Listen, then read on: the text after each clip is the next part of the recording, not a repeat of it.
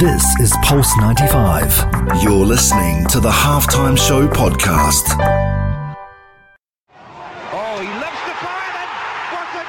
This is the Halftime Show with Omar Al Duri on Pulse 95. Nice strike! Oh, better than nice! Wonderful!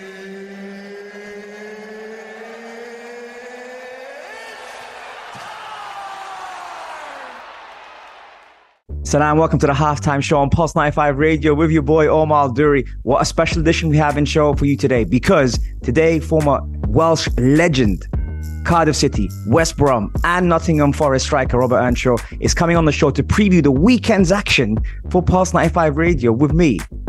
Full hour of us discussing what to expect on the weekend, surprises, losses, things to watch out for, and who better than the man himself to talk to us on Pulse95 Radio, on the only place to be at 3, the Halftime Show on Pulse95.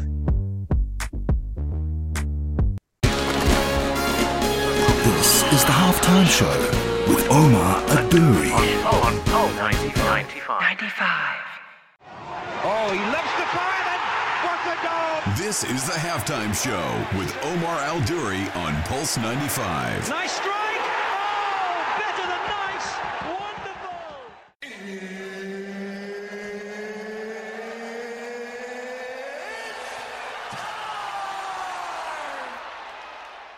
Salam and welcome to the Halftime Show on Pulse 95 Radio with your boy Omar Al Duri. What an absolute pleasure to introduce the Welsh legend, a good friend of mine. He scored in all four divisions, hat tricks for fun, and that is Rob Earnshaw. Rob, welcome to the show, my man. Thanks for having me, bro. Appreciate it. Good to be here. Good to speak to you as well. Yeah, now I'm very fortunate to be able to kind of have this conversation with you on a regular when we talk football. And for those that don't know, we go on for hours. Exactly, yeah. It's nice to just we're just chatting anyway, like we're in the living room. That's right. So, that's right. Yeah. That's so right. It's thank nice. You for yeah, taking we, the time we out. We always have good chats. Thank you for taking the time out, and I see the stuff you're doing on Sky Sports as well, which has been great. How has this season been for you first before we dive into the Premier League? Do you know what? It's been good. It's been really good. We had a bit of a break in the summer, and then it was just getting back to work, but fresh, you know. So season's been good. It's been, do you know what? I couldn't have hoped for a better start. For me personally, it's been good. Lots of work. I'm on Sky Sports, you know, quite a few times. I'm bouncing here. I'm in a stadium. We're in the studio. So it's been great for that. But also the season itself, because at the end of the day, I'm working in it, but at the end of the day, it's good to see good football. So that's the beautiful thing. That's what I'm enjoying so far. And season's just started off on fire, electric. You know, I just feel like every weekend there's great games going on. So it's brilliant. And let's talk about the season. So we've had 4 games for everyone so far. Couple of surprises, couple of not so surprises. What stood out for you so far after the first 4 games of the Premier League? Well, do you know what? Maybe, you know, what stood out? Do you know, I was surprised, and I'll say this in a way that Man City won everything last year. They reached the very, very top. And if you win everything, sometimes there's the next season where it's underwhelming. It's are they going to be winning the next season? So I am a little bit surprised at how on fire Man City are, because I was expecting a little bit of a drop, but it shows the class. It shows the level that I'm surprised that they've won every game. They've started off on fire.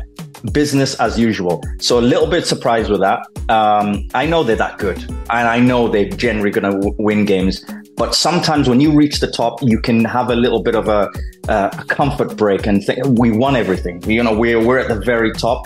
And sometimes you can see then the results just, you know, all of a sudden you lose one and you lose another and you all of a sudden you're like, wow.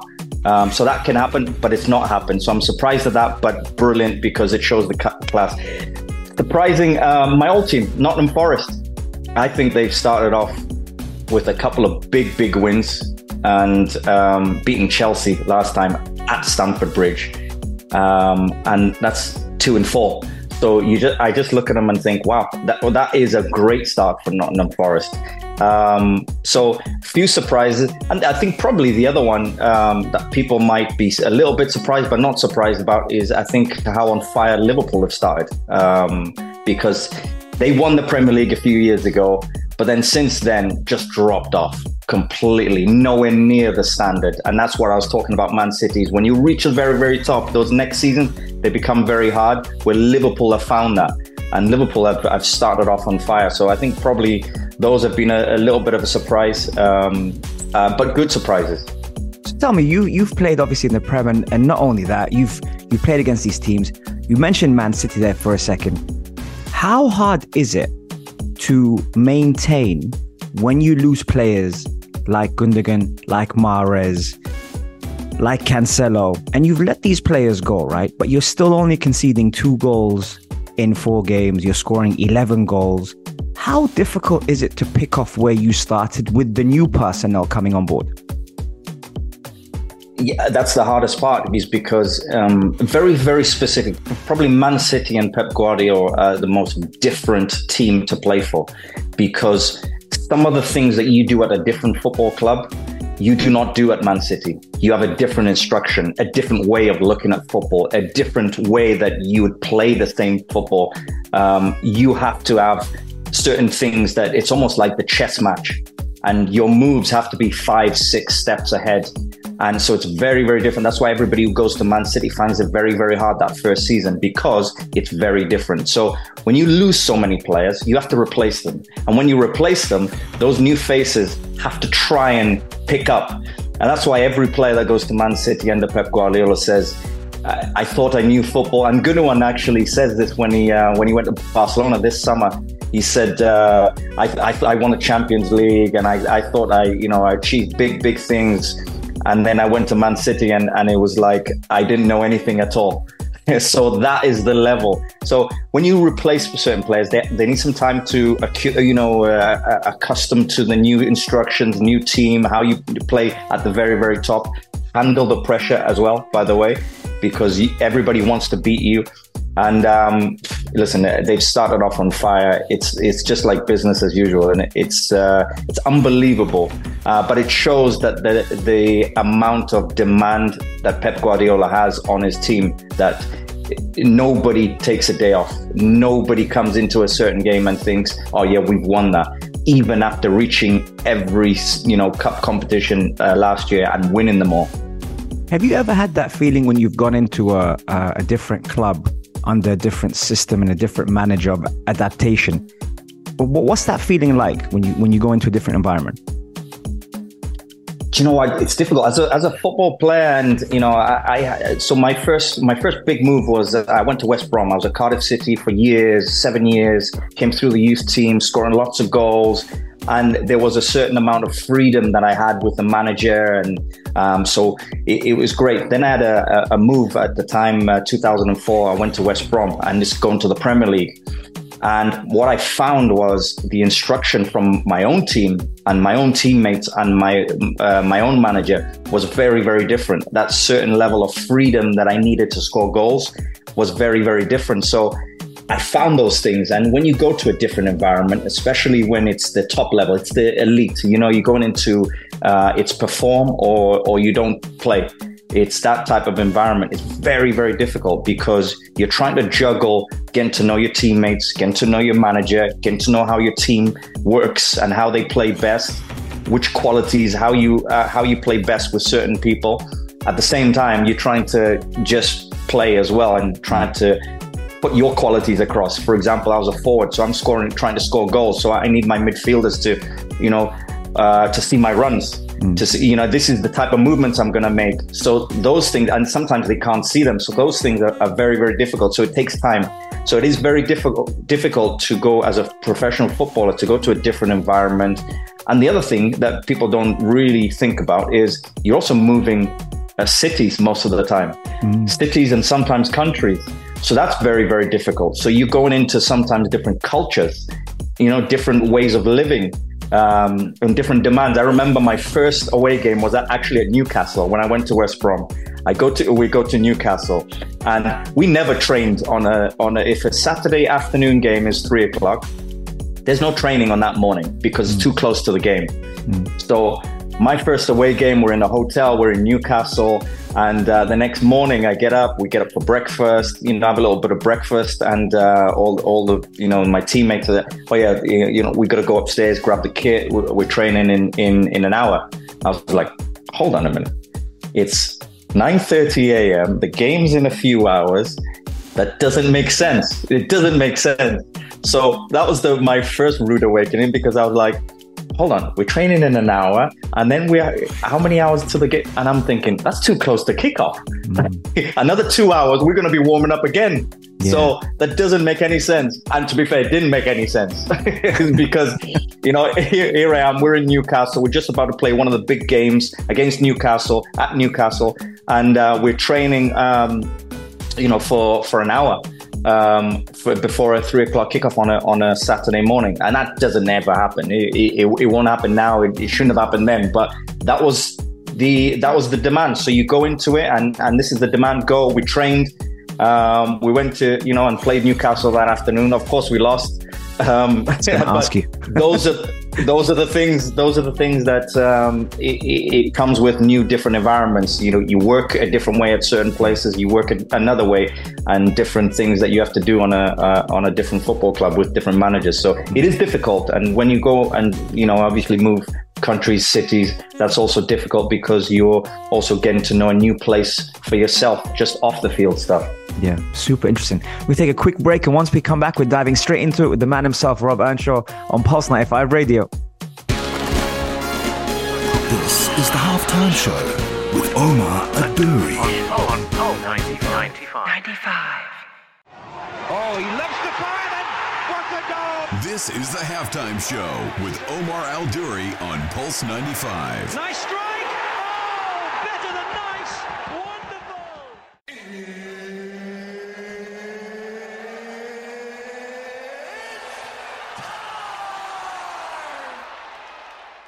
Salam and welcome back to the Halftime Show. If you do miss the show, don't worry, catch all of our podcasts on Apple, Spotify, SoundCloud, or if you prefer a visual, head over to our YouTube channel, Pulse95 Radio, and you get to see the man himself, Rob Earnshaw, on this episode of the Halftime Show. Rob, plenty of super interesting stuff about how the season's gone so far. And then looking at that, I wanted to ask you, how do you think you would have adapted to a manager like Pep? And does that noise ever get too much? When, like you also said, you kind of need your freedom as a forward. Do you know what? Listen, first of all, I'm a big fan of Pep. Me and Pep actually go way back. He doesn't know this, but me and Pep go way back, because when I was watching in the 90s in Barcelona under Johan Cruyff, I was watching, this is probably 95, 96, something like this. And there was, Johan Cruyff is involved, and Barcelona are playing. And I see this young striker, Romario. Everybody who remembers Romario, Brazilian Romario, one of the best goal scorers ever. And I was like, wow, who's this guy? So I became a fan of Romario.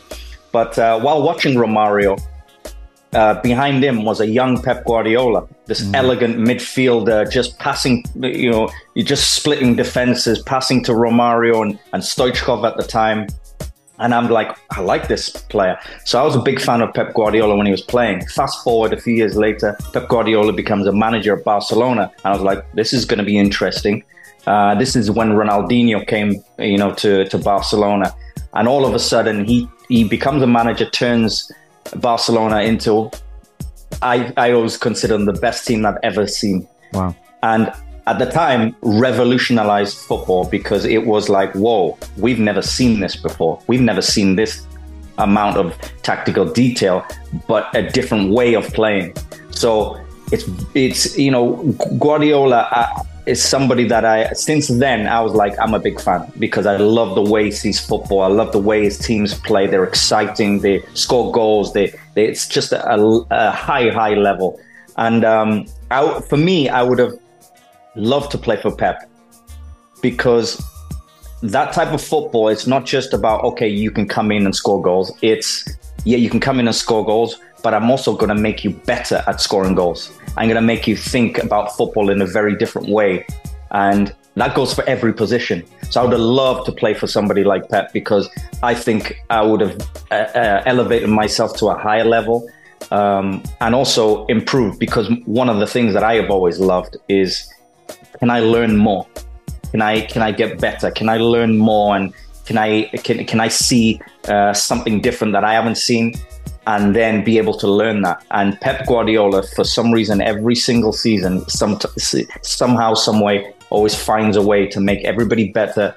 He takes the game to a different level, and he's somebody I think I would have loved to play for. Love to play for. I mean, the amount of things that you would have learned is just astonishing. And you see Erling Haaland, there's a reason why he scored so many goals. And there's a reason why Messi scored so many goals, because he makes those players better. The qualities are there, and he takes them to a different level. And that goes for every position. It's interesting because his relationship in the past with forwards hasn't always been the greatest. And the question mark over Pep's style of coaching and management has been, can he bring the best out of forwards? Because he's always kind of come out and said, I wish I could have 11 midfielders to play. So when I hear you say that, and I hear you mention Haaland and Messi and him making him better, it's a different insight into the game, which maybe someone like myself who studies the game probably wouldn't see like you see it. Has he really taken Haaland to another level, or has Haaland taken Pep to another level? Great question. I think he's taken Haaland to another level. I tell you why. Because Haaland was scoring goals in Germany, but he wasn't the most efficient, and he wasn't in a way that he also stayed fit for every game. And I think at Man City, what happened was Pep said, do you know what, this boy is always injured. What is he doing? So he analyzed him in a way of, okay, how much is he running? How much is he moving?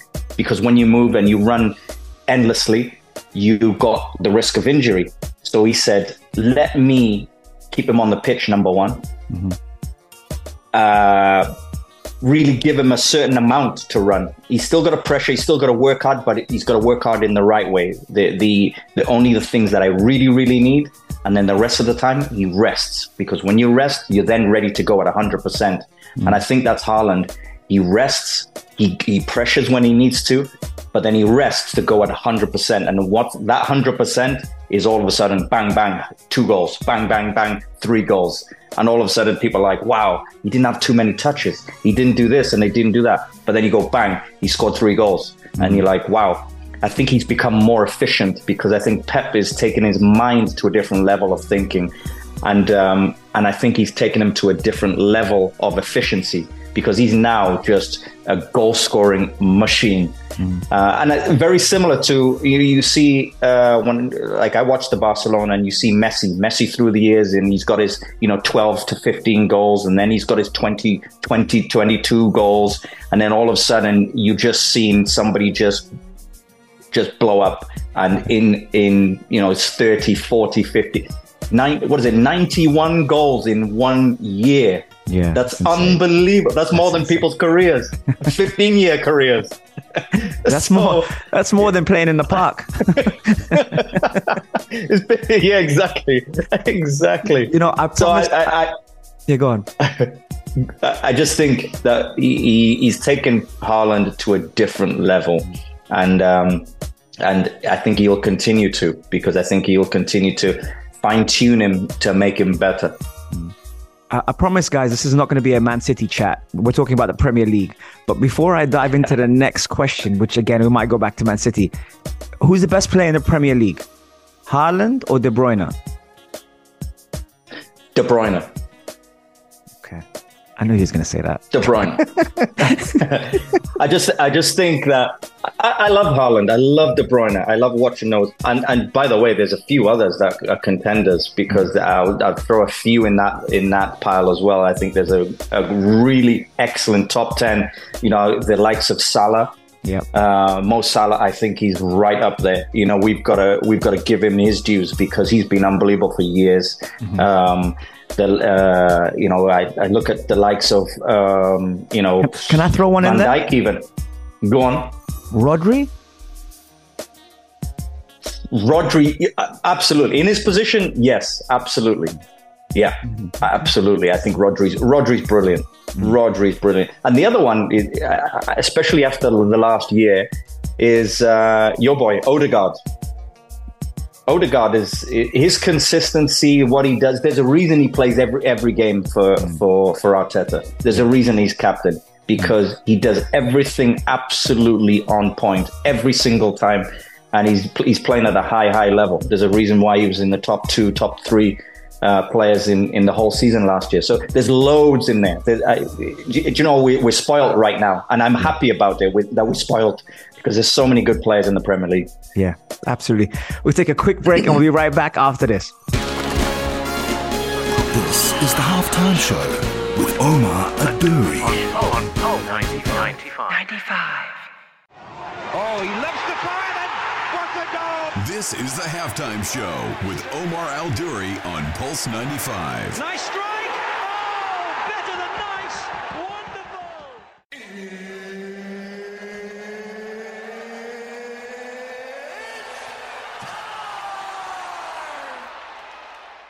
Salam, welcome back to the Halftime Show. Listen, I can chat to this guy all day.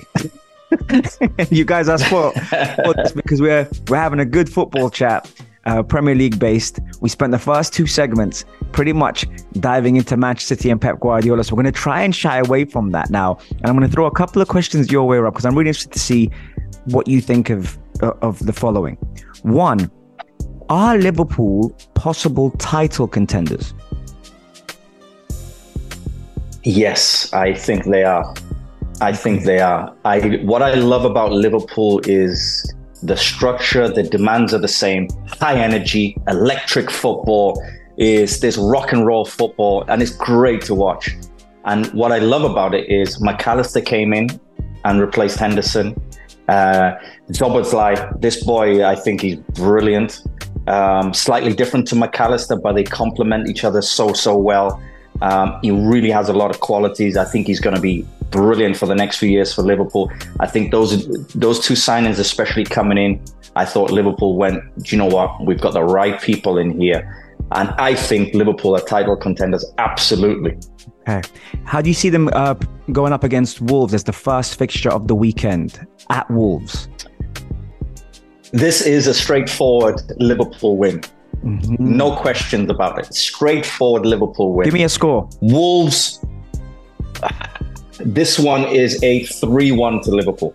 Okay. 3-1 Liverpool. I think Liverpool have started on fire, won every game. Won 3 out of 4. And they've just looked as if they're back to their electric selves. 3-1 Liverpool.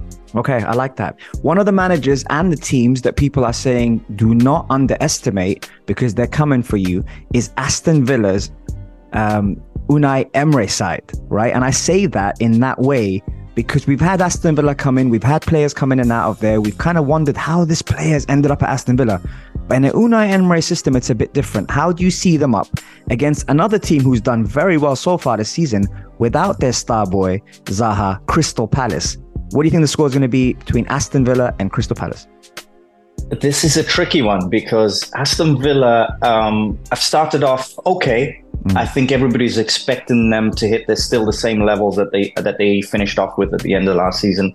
But for me, this one is a 2-1 Aston Villa win. I think they scrape it just about. I think they're very good. I like Aston Villa. I like watching them. I think they're very, very exciting. They're very good. They always score goals and hardworking. Unai Emery's great. I mean, listen, he took 16th, a team in 16th to 7th last year, which is unbelievable and unheard of. So it's been brilliant. But a 2-1 Aston Villa win, unfortunately for Crystal Palace, because I think they've started off as well, very, very good as well. How good is Eze? Do you know what? I think he's brilliant. I love watching him. He's one of those players that is easy on the eye. his touches, what he's going to do with the ball. He almost slows the game down. The top player almost has his own time. Mm. And he's one of those that when he receives the ball, nobody's rushing him. Mm. You know, if he needs to come out with something individual, some unbelievable skill, he'll do that. And then he'll go on and then maybe make a pass or go and finish. So I think he's brilliant. I think he's so good. He's I'm glad he's at Crystal Palace because I think from what I hear, his background, he's gone on this journey. He's trying to find himself, trying to find the right place. But I think he's at the right place at Crystal Palace for him to shine, because he could then go on and go to an even bigger club in the next few years, because he's laid the foundation at Crystal Palace. But he's brilliant. So good. This one's a big one. And I want to ask you about two things in this one. Man United versus Brighton. Before we dive into that prediction, how do you think the Ten Hag Sancho thing has gone?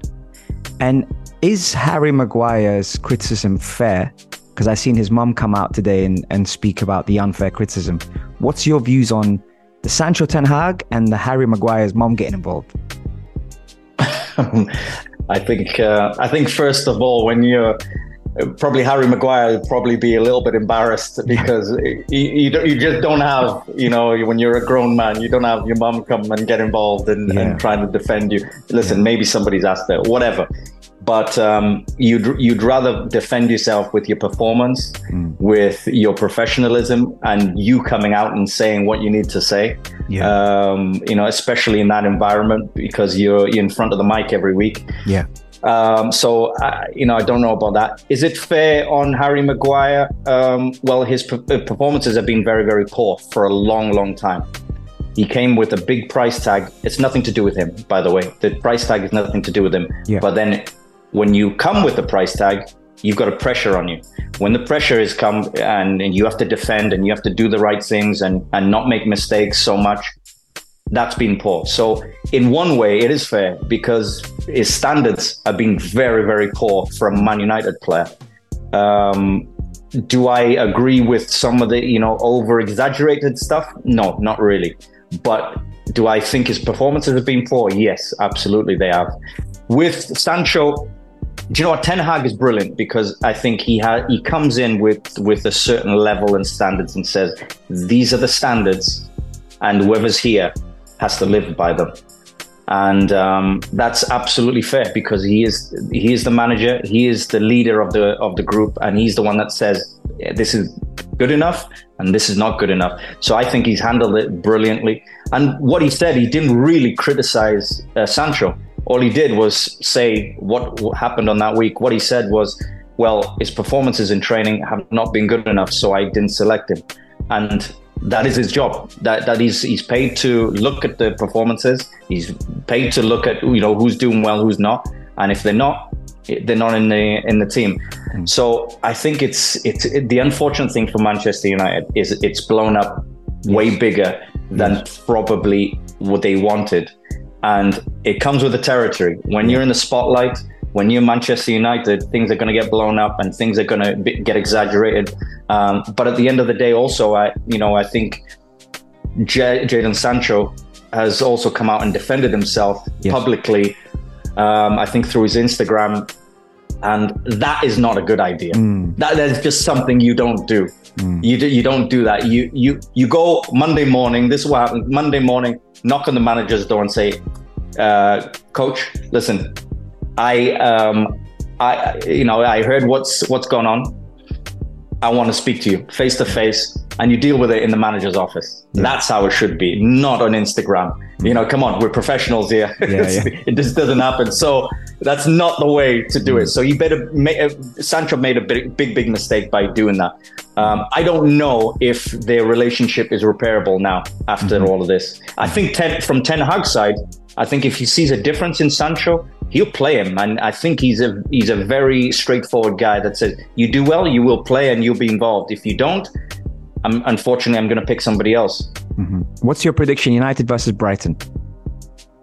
This is a tricky one, because I think Brighton have been one of the very best teams to watch in the last year, and just on a high level. I think Brighton are brilliant. And It's unbelievable that a few years ago, if you looked at this fixture, you'd have been like, yeah, 3-0, Manchester United win. But now I'm in a position where I'm like, I don't know who's going to win. And how much credit is that to Brighton? So I think this is going to be a draw. I think a 1-1 draw, because I think Brighton are brilliant. I think they're as good as Manchester United. I think tactically brilliant, the way they manipulate the ball and tease teams almost, and then punch you with the goal. I think Brighton are as good as anybody. So I think it's going to be a very tough one. 1-1 draw for this one. See, anyone that doesn't know you will say you're sitting on the fence, but I can tell you firsthand, he always gets it right, which is so annoying. We'll take a quick break, and when we come back, we're diving into more on the Halftime Show on Pulse95 Radio. This is the Halftime Show with Omar Al Duri. On Pulse95. Oh, he lifts the fire. This is the Halftime Show with Omar Al Duri on Pulse 95. Nice strike! Oh, better than nice! Wonderful!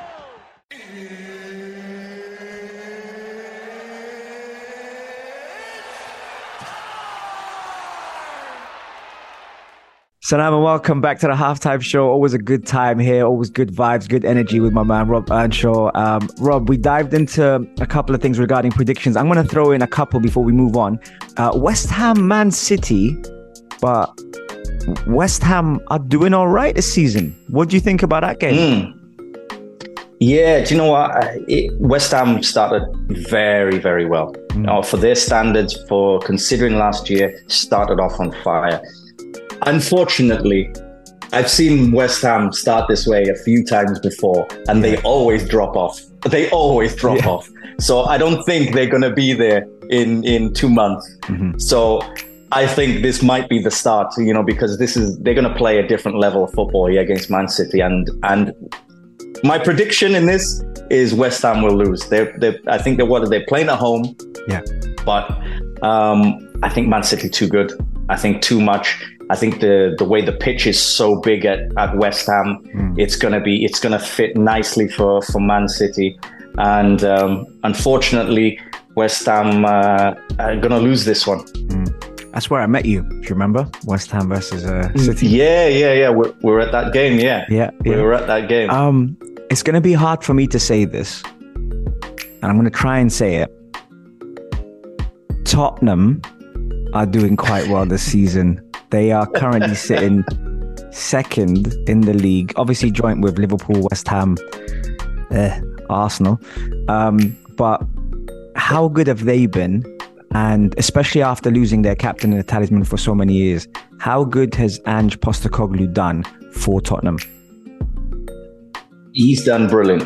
And it was going to be always very, very hard. And also very hard when you lose Kane. Kane is brilliant. He's one of the very best goal scorers we've ever seen in the Premier League. He's unbelievable. He's just a machine. But when you lose him, what happens? What's left of your team? And, you know, Postecoglou, he, I think, has calmed things down. I think he's also calmed things down, but also said, okay, how is our team going to move on? Kane's gone. He's gone. How does our team move on? Who have we got? Son. I think Son is world class. I think he's unbelievable. I love watching him. I think he can do everything. And he said, this is going to be the pinpoint. This is going to be my figure point here that I'm going to build things around. Maddison comes in and says, okay, another creator, another top player. And they've started off pretty much on fire, to be honest. I still think that the manager will be thinking, there's still room for improvement. So I think when they play Sheffield United this weekend, Sheffield United, I think they'll win this. I don't think Sheffield United are at the level of Spurs, and they. I think Spurs have got too much, too many weapons going forward, too many goals in their side. I think what I love about Tottenham is they've changed the game.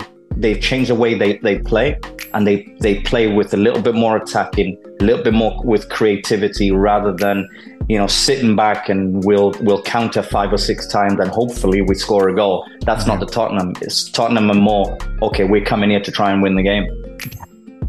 I've given them too much time, you know. No, actually, before I move on from that T word, Messi came out saying Romero is one of the best defenders in the world. Fact, or is that just Messi being Messi? You got to give it to him though, because he sees him up, you know, he's seen him up close, and I would say that Romero's a top player. Okay. Romero's a top player. I think he's underrated. And the reason probably Messi says that because he sees how difficult it is to play against him. The problem with the Romero is every now and again he'll get his yellows and his reds, and then he'll be missing and he'll be considered a big major mistake. But what he does the rest of the time is very good defending. He reads the game very, very well. He is one of the best defenders in the world. Okay. Absolutely. I don't know about the best. I don't think he's the best, but he's up there. Okay. Before we take a break, upset of the weekend. I'm going to throw some your way and you let me know. Is it going to be Fulham versus Luton? Is it going to be Newcastle versus Brentford, Bournemouth versus Chelsea, or Arsenal versus Everton? Definitely not Everton versus Arsenal. I think so. They beat Arsenal last year there. They did, but nah. I'm not having that one. I hope you're right. Maybe the upset might be Luton versus Fulham. I think Luton are given zero chance of winning most games. But I just think if they're at Fulham, little tight pitch, they'll love that and they'll think, okay, we can beat Fulham. You know, let's go. And Luton, when they go at it, you know, they can score goals. So I think the upset will be Luton versus Fulham, because I don't think most people will have Fulham getting beat at home. So I'm going to go for that one. Okay, let's take a quick break and we'll be right back after this. This is the Halftime Show with Omar Al Duri. On Pulse 95. Oh, he lifts the fire and what's a goal! This is the Halftime Show with Omar Al Duri on Pulse 95. Nice strike!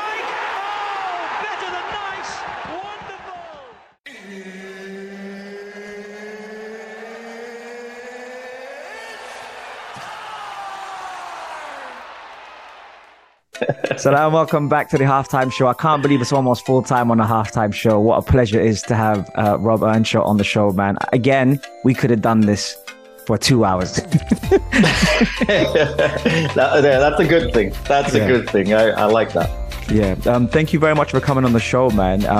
And what are you up to in the next couple of weeks? What is cooking in Rob's world? Well, yeah, you know what? I've got some games coming up. I'm on Sky Sports. We're going to be doing the midweek specials, the little soccer special where we break down, you know, what's happening in the Premier League, what's happening in football, as well as we normally in the studio and watch a game on that evening. That's in the next couple of weeks. I'm also working the Man City versus Nottingham Forest game. My old team, Nottingham Forest. You know, playing Man City, so I'm actually doing some recording with Man City's live coverage of the game that goes out through their platform. So I'm working there, and then got some more games coming up. Doing some championship games in a couple of weeks, and so some really, really exciting stuff. We've also been recording some really cool stuff, a documentary for BBC Sounds as well. Wow. That was working with my mum, actually. Nice. So that was very, very interesting. Yeah, because she's got a cool background, played football in Zambia, boxing, the whole background of it. And just, I was asking questions that the public would ask, but also I wanted to ask as well. So it was a very nice, almost like, kind of like a podcast theme, but it wasn't a podcast. It was a conversation with my mum. So that's going to be out in the next few weeks. So lots of stuff. So I love working with and doing different things. And so I'm busy doing that. So I'm grateful, man. Can't fault it. Can't complain. Top man. Thank you so much for coming on the show, man. You've been an absolute star. Thank you. This is Pulse95. Tune in live every Monday, Wednesday and Saturday from 3 p.m.